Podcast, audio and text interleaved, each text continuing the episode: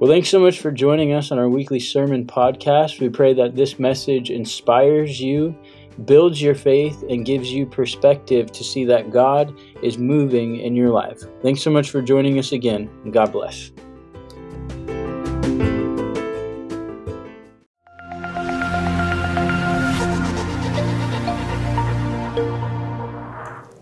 Lord, we thank you for that truth uh, that nothing can pluck us out of your hands. Lord, we find our security in you, we find our belonging in you. No power of hell, no scheme of man can ever pluck us from your hand, God. And we stand on that firm truth because your grip on us is so strong. And God, as you hold us, Lord, help us to learn not to try to wiggle our way out, Lord. May we just be so content in your grip because it is a loving grip, it is a gracious grip, it is a compassionate grip. Lord, we thank you for the love that you have so freely poured out upon us. It's in Jesus' name we pray. Amen. A uh, couple other announcements. Um, anybody like Applebee's? The food? Yeah, one person. Okay, Gloria, we'll see you there. Okay. Uh, no, uh, we just wanted to throw out an invite. It'll be a pay, pay your own way, uh, but some of us are heading over to Applebee's after service, and uh, more than welcome to join us. So, uh, is that a plug for Applebee's? I'm not sure, but uh, anyways, they have indoor dining. So if you have, uh, yeah, seriously, if you've uh, missed eating inside, uh, come join us after service. And then there was another one.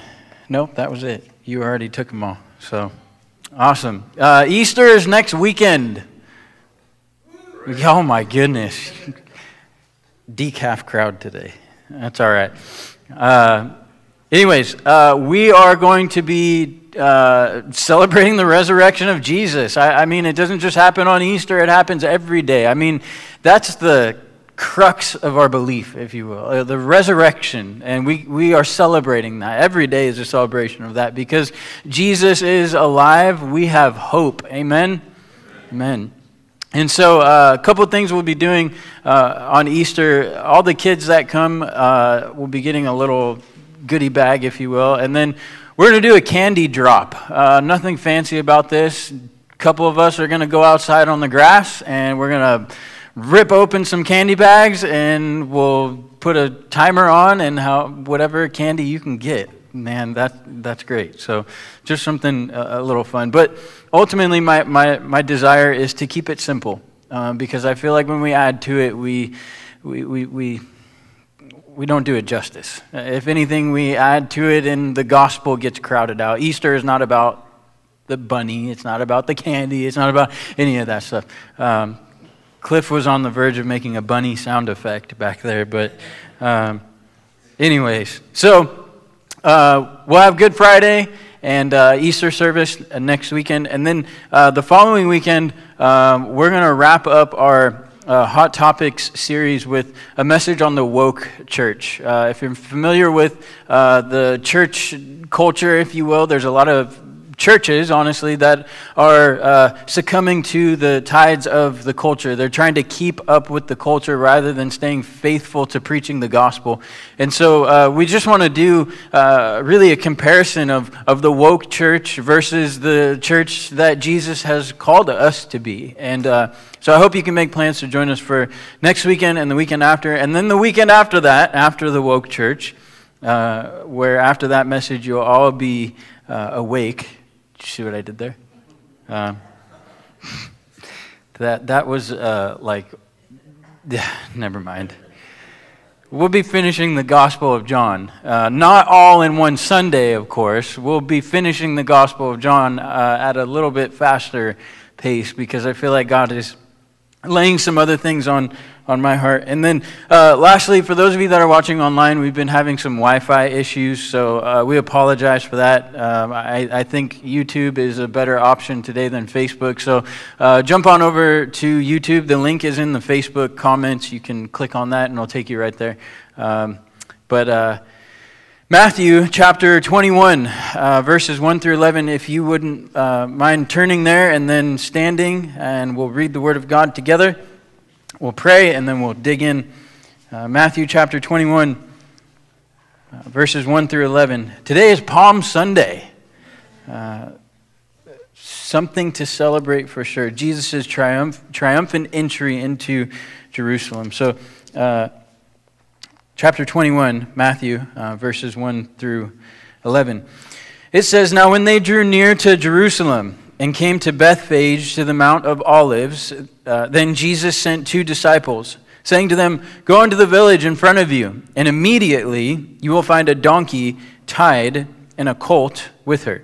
Untie them and bring them to me. If anyone says anything to you, you shall say, The Lord needs them and he will send them at once. This took place to fulfill what was spoken by the prophet, saying, Say to the daughter of Zion, Behold, your king is coming to you, humble and mounted on a donkey, on a colt, the foal of a beast of burden. The disciples went and did as Jesus had directed them. They brought the donkey and the colt and put on them their cloaks, and he sat on them. And most of the crowd spread their cloaks on the road, and others cut branches from the trees and spread them on the road. And the crowds that went before him and that followed him were shouting, Hosanna to the Son of David! Blessed is he who comes in the name of the Lord! Hosanna in the highest! And when he entered Jerusalem, the whole city was stirred up, saying, Who is this? And the crowd said, This is the prophet Jesus from Nazareth of Galilee. Let's pray. Lord, this is your word, God, and we hold your word high. Lord, we don't have authority over your word, your word has authority over us. Lord, if we've tried to take scripture out of context just to make it uh, say what we want it to say, Lord, I pray that you would forgive us. God, you are straightforward when it comes to how we are to approach your word. We're not to take anything uh, away from it, and we're not to add anything to it. What you have written, you have written. And Lord, we cherish your word. That it is sweet, sweeter than the honeycomb. And Lord, we ask that as we talk about your triumphal entry into Jerusalem, Jesus, our hearts would be challenged, they would be changed, our minds would be renewed, and we would have this enthusiasm and passion and excitement to follow you, to lay everything down at your feet, to surrender all of who we are before you, because you are worthy of everything we are. Jesus, we love you. And we thank you for what you've done for us on that cross and for rising again from the, the dead. And it's in Jesus' name we pray. Amen. You can take a seat. Repeat after me God is good. Jesus is real. His word is alive. Amen. Amen. Amen. Amen. We'll keep going. So I heard the story of a son who had just got his driver's license. And so one day he went up to his dad and he says, Dad, uh, now that I have my driver's license, can you get me a car? and uh, it's that easy, right? Um, and so he says, Sure, but I have three conditions for you. Uh, first, you have to bring your grades up from a C to an A. You have to read your Bible every day, and you have to cut your hair. It's just too long. You need to cut your hair. And so the son said, Okay, dad, I'll, I'll, do it. And after eight weeks, he comes back to his dad and he says, Dad, my grades are up. I've been reading the Bible every day. Can I get my car? And he goes, No. And the son goes, Well, why? He says, well, Because your hair. You didn't cut your hair. Your hair is still so long. And he says, But dad, I've been reading my Bible every day and I look at people like Samson and Moses and even Jesus. They all had what seems like long hair. And he says, And dad, I just really want to follow Jesus. And he says, Okay, but remember this if you really want to follow Jesus, Jesus walked everywhere.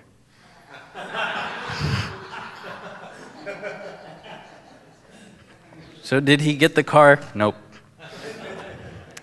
Jesus indeed walked everywhere, except for this particular occasion where he comes into Jerusalem riding on a donkey or a colt. All four Gospels record this event. Matthew, Mark, Luke, John, all were eyewitnesses to Jesus' entry into Jerusalem. The Old Testament prophet Zechariah even prophesied about this event as well. Uh, and this would ultimately be the final week of Jesus' life on earth. And in the final week of Jesus' life, religion of man was incredibly evident. Uh, but what was even more evident was Jesus' desire to bridge the gap between humanity and God the Father. That's why Jesus was sent, so he could, he could pay for what we couldn't pay, on, pay for on our own. He wanted all humanity to be right in their relationship with God the Father. And so we pick up in verses 1 through 3 in Matthew. Uh, the time frame is during Passover, uh, which there would have been two million people gathered to celebrate the Passover, to commemorate the angel of the Lord passing over the doors who had the blood of the Lamb marked on their door for uh, the celebration of the Israelites' uh, freedom from Egyptian slavery. Uh, that's what Passover was. And so, as these two million people are coming in, uh, Jesus is riding on a donkey. The setting is Jerusalem, which is the capital of Israel where Jesus would die and resurrect. But not only would it be a place where the devil would be defeated, amen, it, would, it will, key words, it will be the place where Jesus places his foot to establish his second coming. Zechariah 14:4 it says on that day his feet will stand on the mount of olives east of Jerusalem and the mount mount of olives will split apart making a wide valley running from east to west. Half the mountain will move toward the north and half toward the south. The second coming of Christ is much different than the rapture. I think we get the two confused at times. See the second coming of Christ is his physical return from heaven the rapture is when he calls his bride home. Uh, he does not step foot on the earth at the rapture. He just basically does one of those dinner call whistles through an angel and he says, Come on, bride, it's time to go. But uh, this return from heaven will be personal, it will be visible, and it will be glorious. Jesus is coming back to establish his kingdom on earth. That is the second coming. And when he establishes his kingdom on earth, Christ will reign with firmness and equity. His kingdom will be marked by material and spiritual blessings since the curse upon the earth will finally be removed, which, mind you, no president in times past, present, or future can do. Only Jesus can do that. I don't care what type of sales pitch he has.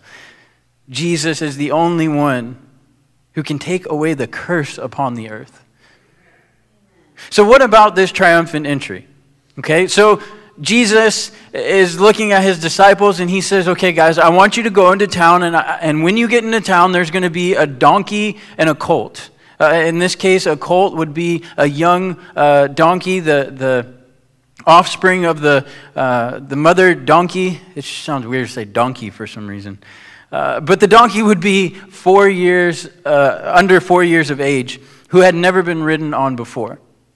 And Jesus is saying, when you get into town, this will be waiting for you this colt and the donkey. And if anyone asks what you're doing, because you'll probably have these people asking why you're taking these donkeys, your answer to them is, the Lord has, has need of them.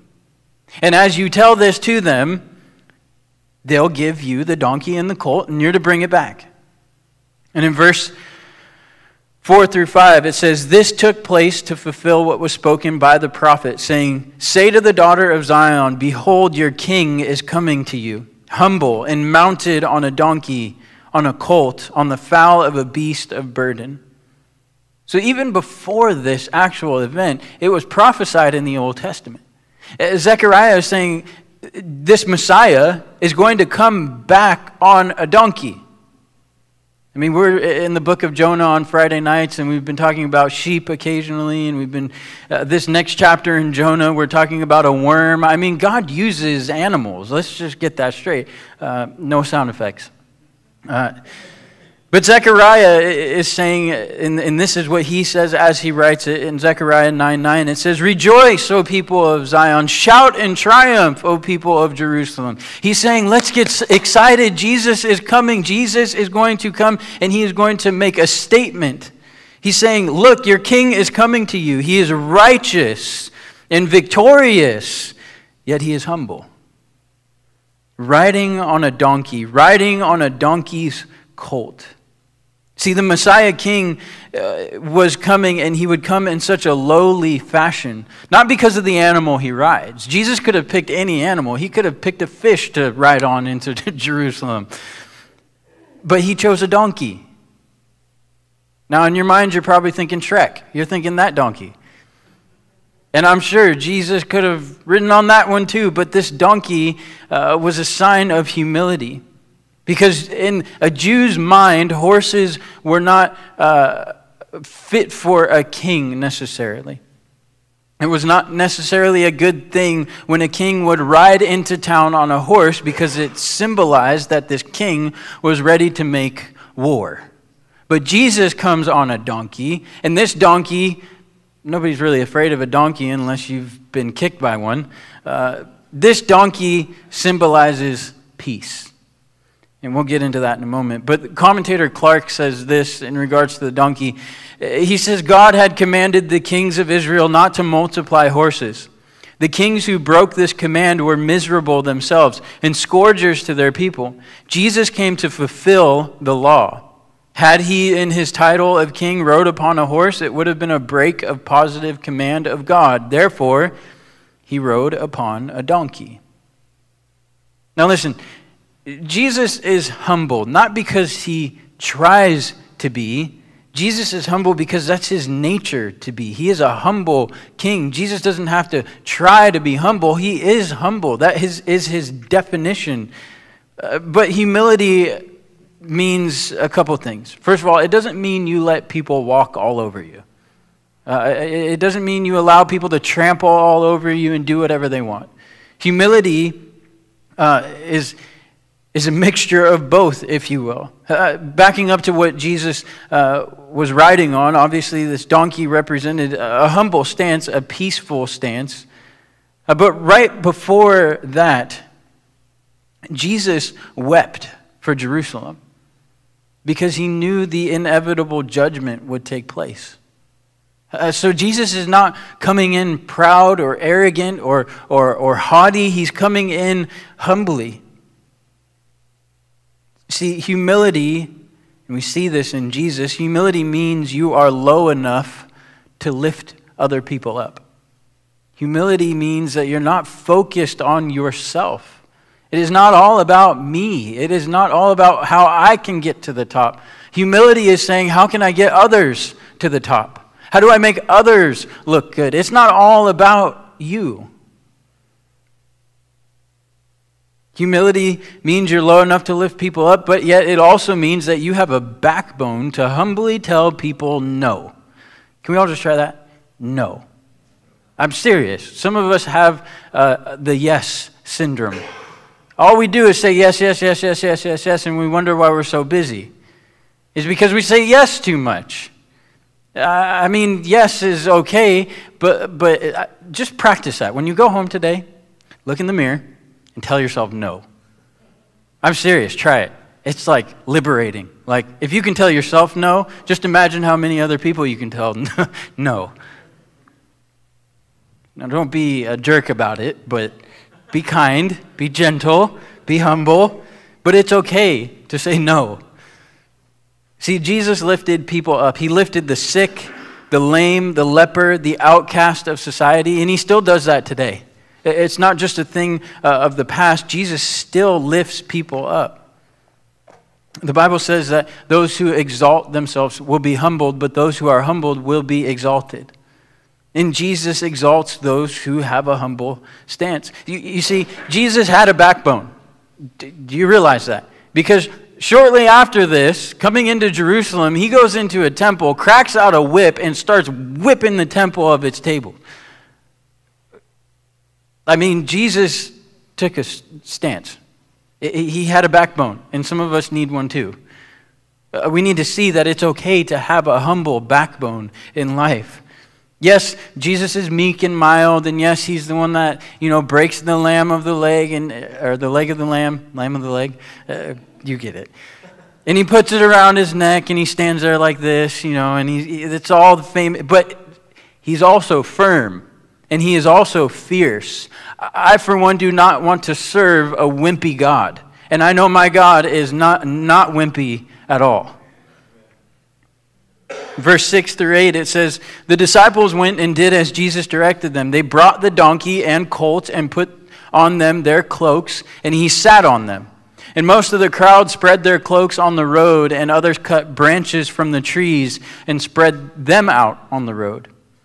Now, you remember the instructions that Jesus gave to the disciples was to go into town and you'll find a donkey and her colt there was no mention of when you find that donkey and when you find that colt to put your cloaks on it, to lay your cloaks on there so I can be more comfortable. Jesus didn't mention that.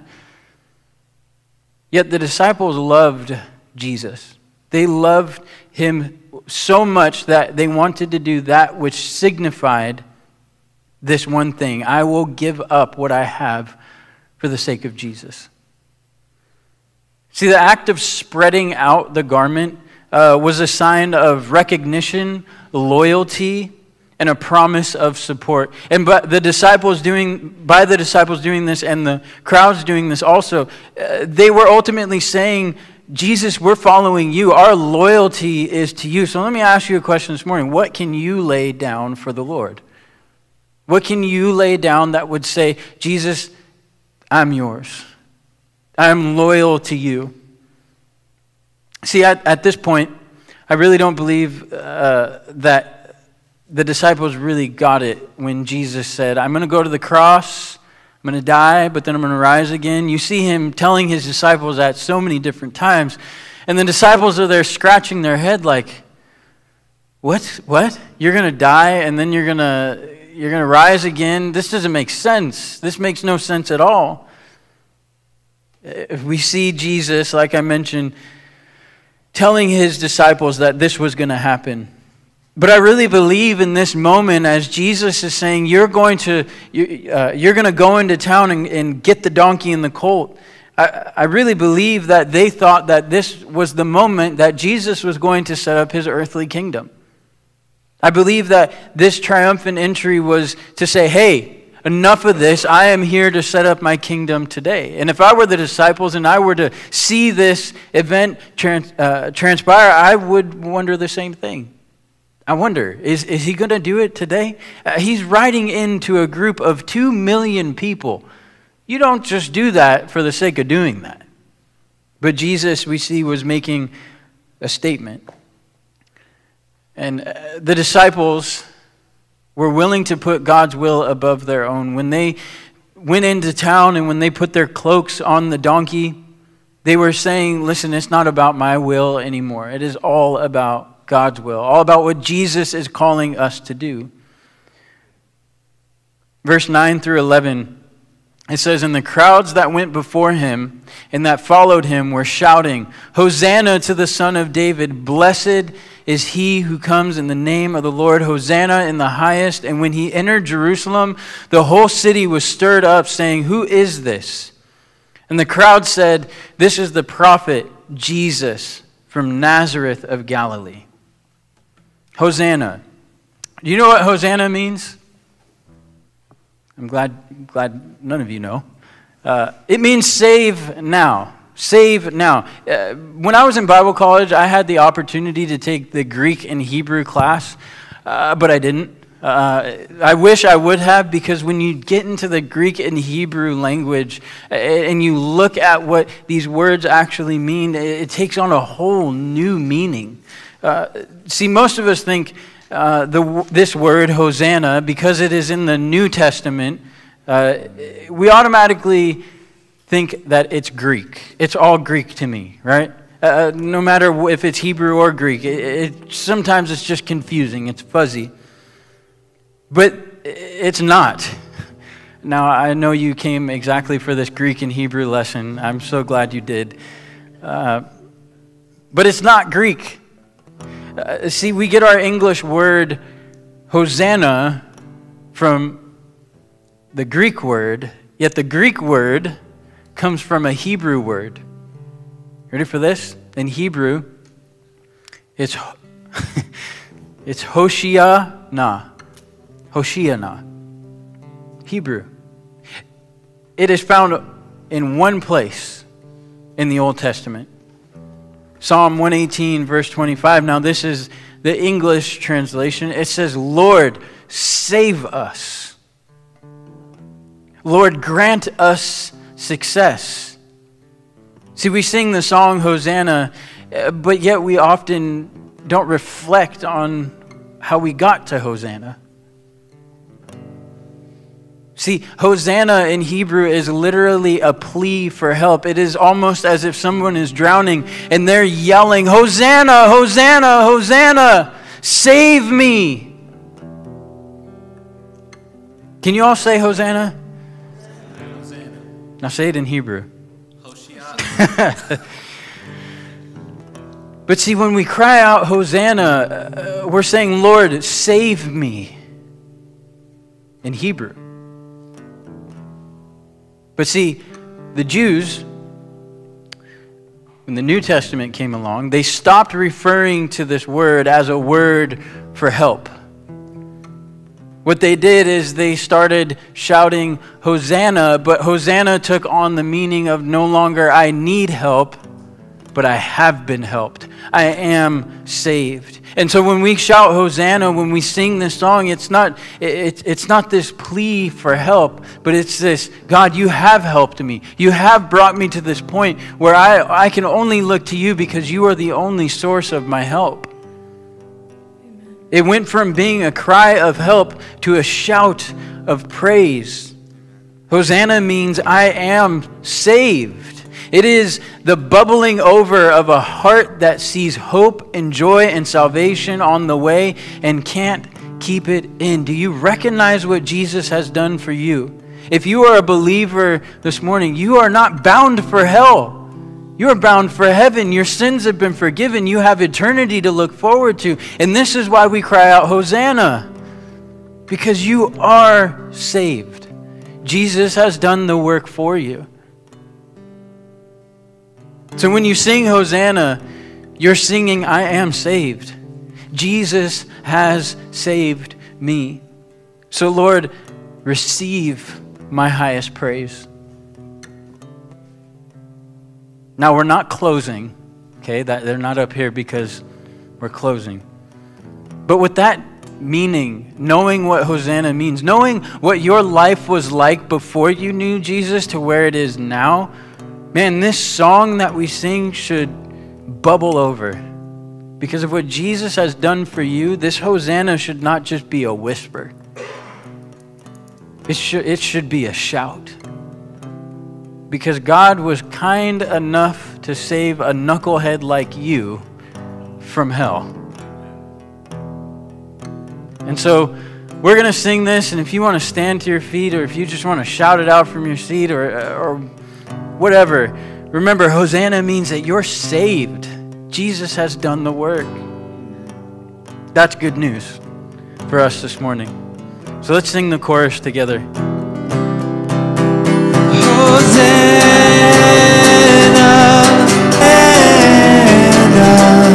you are the God who saves us, worthy of all our praises. Hosanna.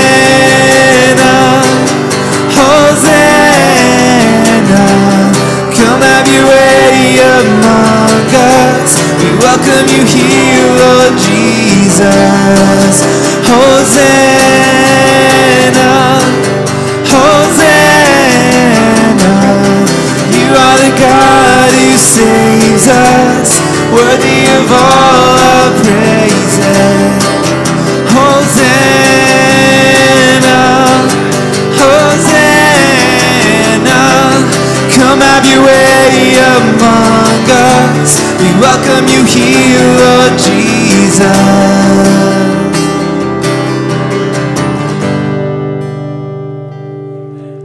Aren't you glad you're saved?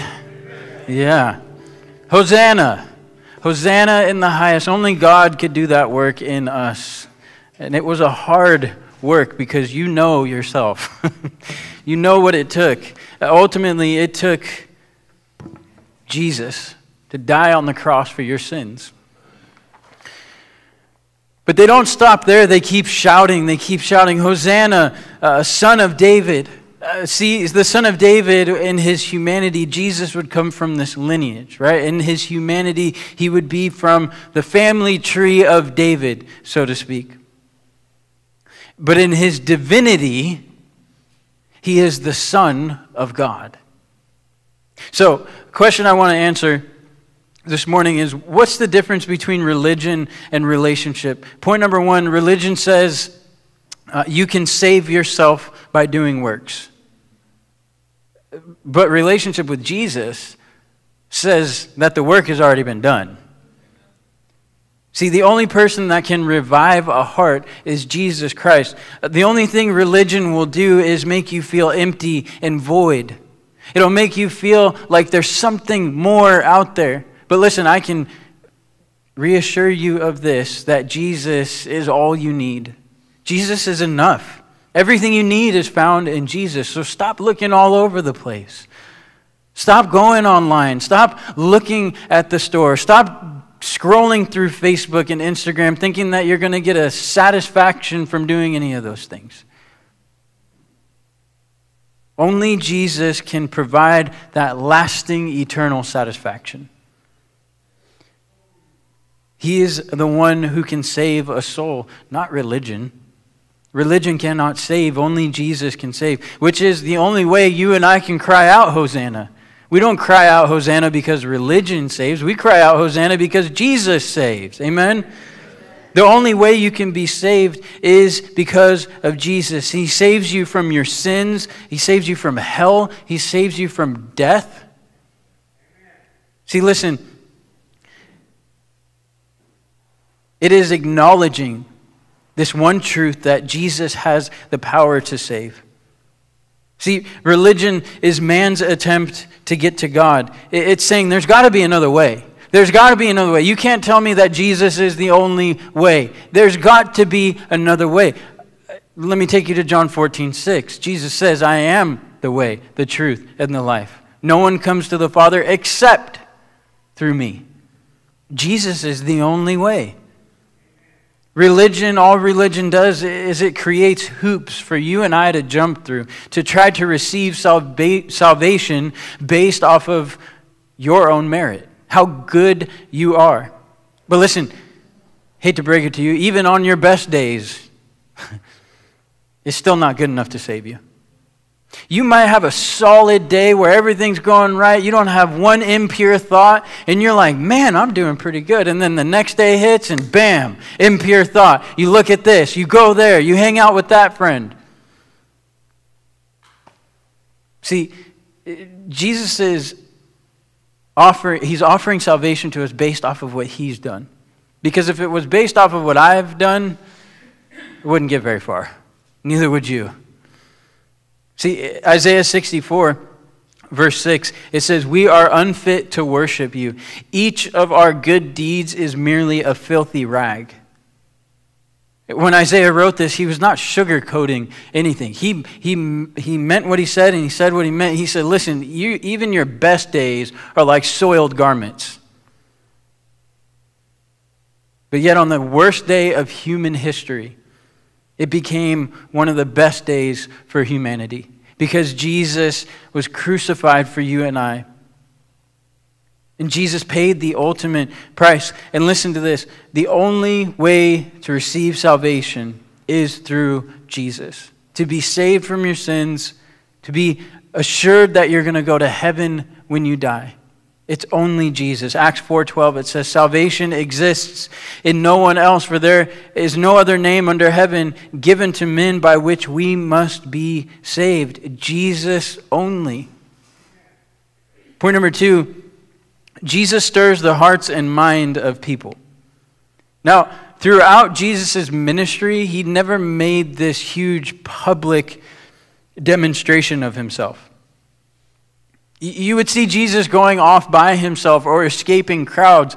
But Jesus gets to this point and he makes his first public, on purpose demonstration because the hour of the cross was approaching. See, religion puts everything but Jesus as king. Uh, religion puts man as king. Religion puts doctrine as king. Religion put, puts works as king. As long as Jesus isn't king and we can have control, we'll be fine. That's what religion is. Religion is saying, listen, Jesus can't have control. Uh, uh, we need to figure out how we can have control.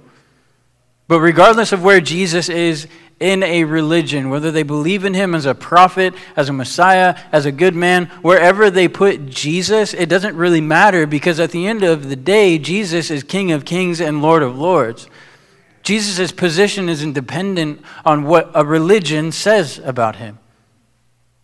Jesus is King of kings and Lord of lords. No questions asked. Now, if you look at uh, Greek again, we get our English word seismic, right, from the Greek word stirred. Now, what comes to mind when you think of seismic? Earthquakes, right? Jesus' entry was causing earthquakes. And as you can imagine, with two million people there to celebrate Passover, they see Jesus riding in on a donkey some of the people there absolutely hated Jesus. They wanted Jesus dead.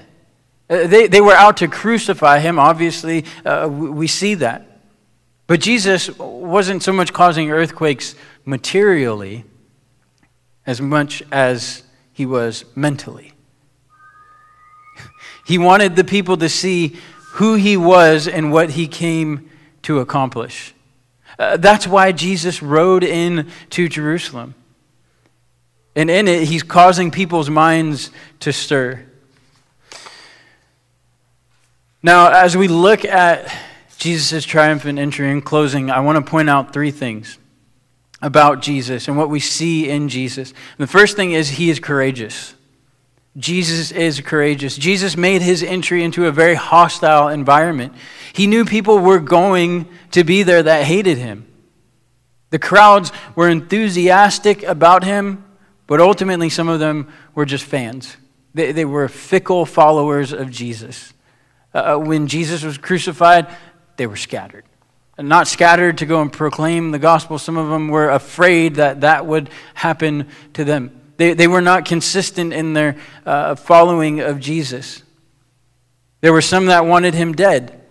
And then any man in this case, would lean towards discretion towards the situation. If you knew you were going into a city and there were people there who ultimately wanted to kill you, would you go in there?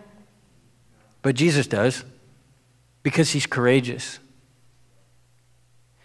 Jesus' courage was put on display. William Barclay says this All through his last days, there is in his every action a kind of magnificent and sublime defiance and here he begins the last act with a flinging down of the gauntlet and a deliberate challenge to the authorities to their worst. Jesus is courageous. Jesus was not one bit afraid of the authorities and what they would do to him. Jesus is the definition of Psalm 118, verse 6. The Lord is on my side. I will not fear. What can man do to me? Jesus wasn't afraid. And when you allow God in your corner, so to speak, what man can do to you is limited compared to what God can do who stands in front of you. The second thing is his claim. If Jesus was content with being called a prophet, right? Because at the in verse 11, uh, 10 and 11, the question is, who is this? And their answer is, this is the prophet Jesus from Nazareth of Galilee. Galilee. If Jesus was content with being a prophet, he would not have needed to die for the sins of the world. But Jesus was more than a prophet. He is the Son of God and is the Savior of the world. He is the Messiah, the one that was promised throughout the Old Testament. See, Jesus was satisfied with nothing less than being in the top place, not because of his ego or he has this uh, pride about him. Jesus knew his position. He knew that he was the Son of God, the Savior of the world. And with Jesus, we see it was all or nothing. So uh, for us this morning, we have to acknowledge him as King or not receive him at all. There's no middle ground. You cannot be lukewarm. It's either king or not.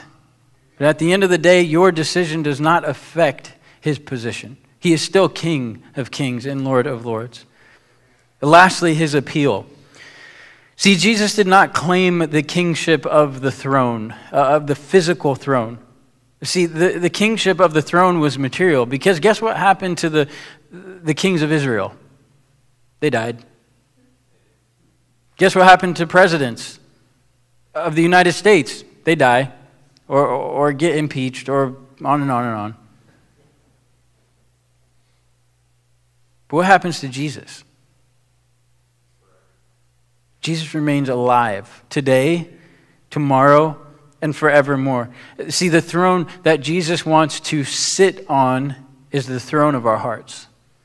That's why he rode into Jerusalem was not to try to snuff out the guy who was in the highest position. Jesus was ultimately higher than him anyways.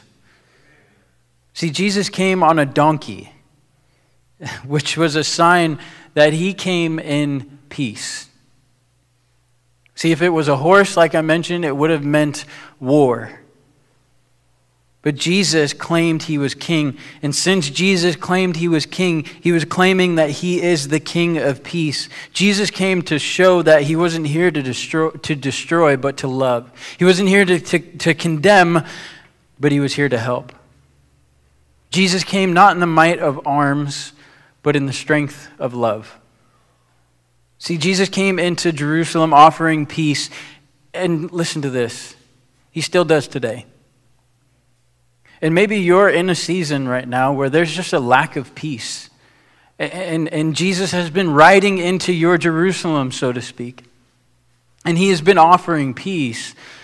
But like these fickle fans, you haven't received it because you haven't received him as king.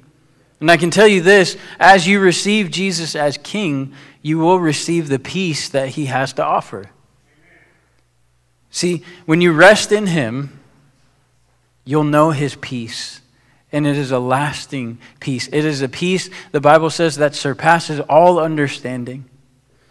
So if you're a believer this morning and you've forgotten this truth, you've forgotten the truth that Jesus stands to give you peace. Remember that He is the God of peace. And since He is the God of peace, He wants to give you peace.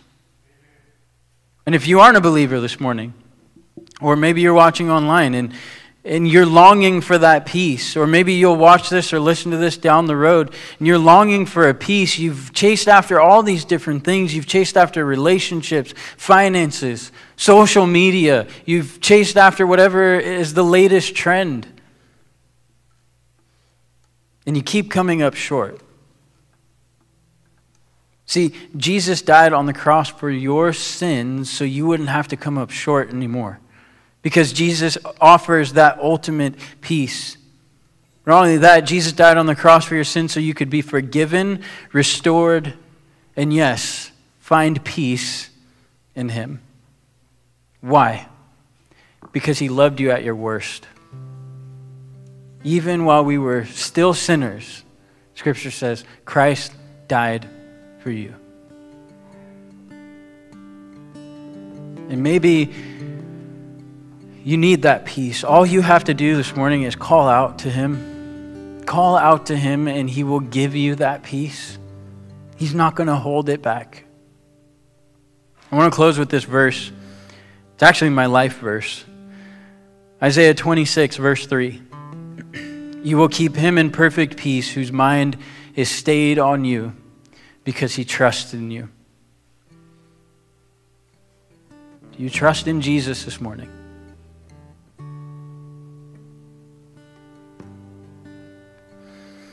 Let's pray. Lord, thank you